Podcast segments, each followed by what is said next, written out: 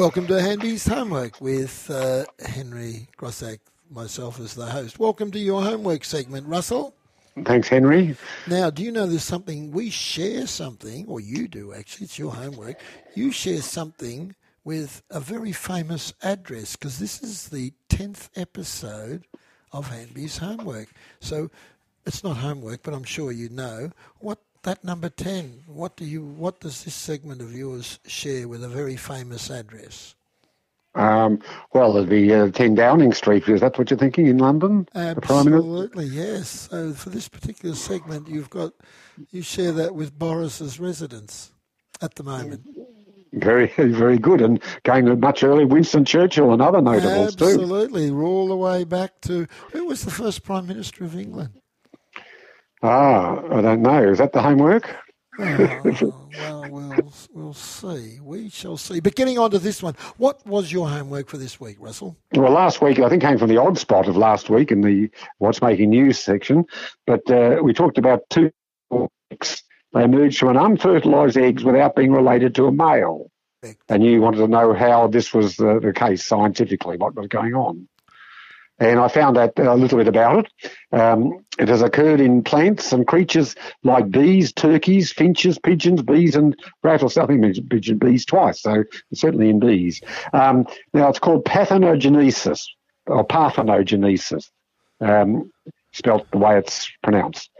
Uh, it's one of the forms of asexual reproduction of organisms in which female reproductive cells or eggs develop in an adult organism without fertilization.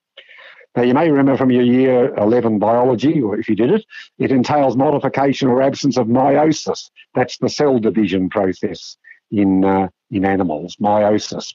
So that the eggs remain diploid. Now, that means that the cell contains two copies of each chromosome.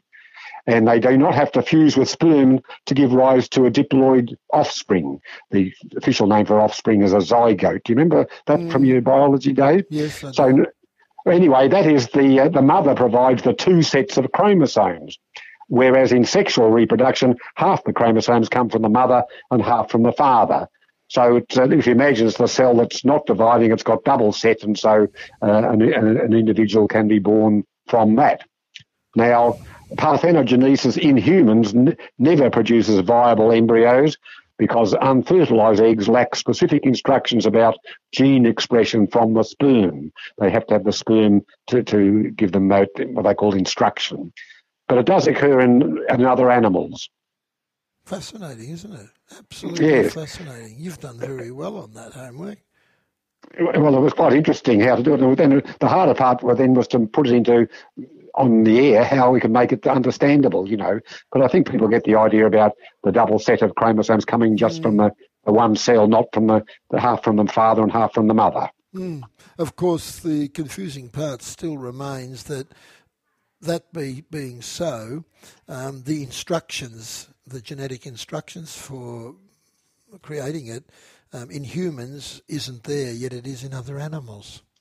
That's right. Yes. Interesting that it isn't for humans and it is for other animals. That from a, a scientific biological point of view. But um, well done, excellent. Now your homework next week, Russell. I've noticed something. What's that? That our Prime Minister has made a big announcement in Melbourne. He's in Melbourne at the moment, and Mr. Morrison has said that in going forward to next year's election, choice is going to be, and freedom is going to be one of his banner headlines choice and freedom. Um, yeah.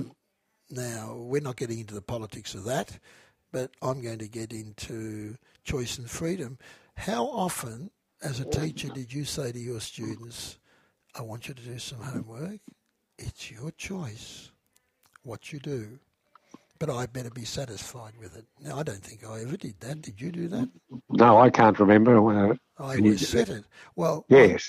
I've been inspired by our Prime Minister to give you freedom of choice. It's your choice, your homework next week, and the ratings will tell us whether you've chosen wisely or poorly. What do you reckon? So you want me to choose a topic to explain, is that right? Hmm, whatever.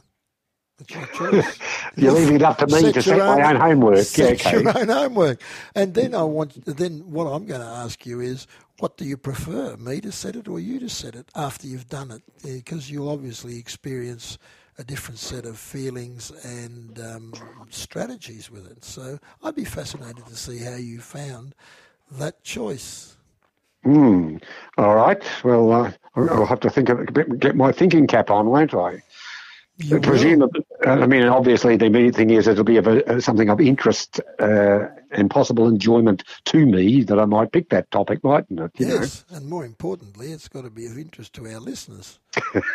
that's, that's the big one. Yes. no pressure, Russell. No pressure. No. You've, it's all about choice. Now, did you think of this deeply, or did you just think, oh, God, I haven't got him anything, I can do it?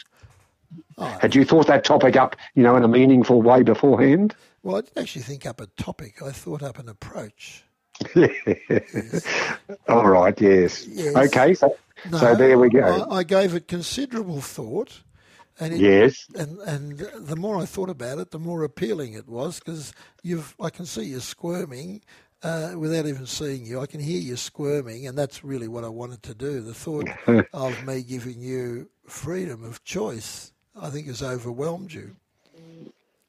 Well, it may have too, yes, mm. for now, but only because I can't think of a, a, a, good topic. But I guess I'll, I'll put my thinking cap on. Don't spend the next seven days thinking about a topic, or you'll end up not researching it. No, yeah.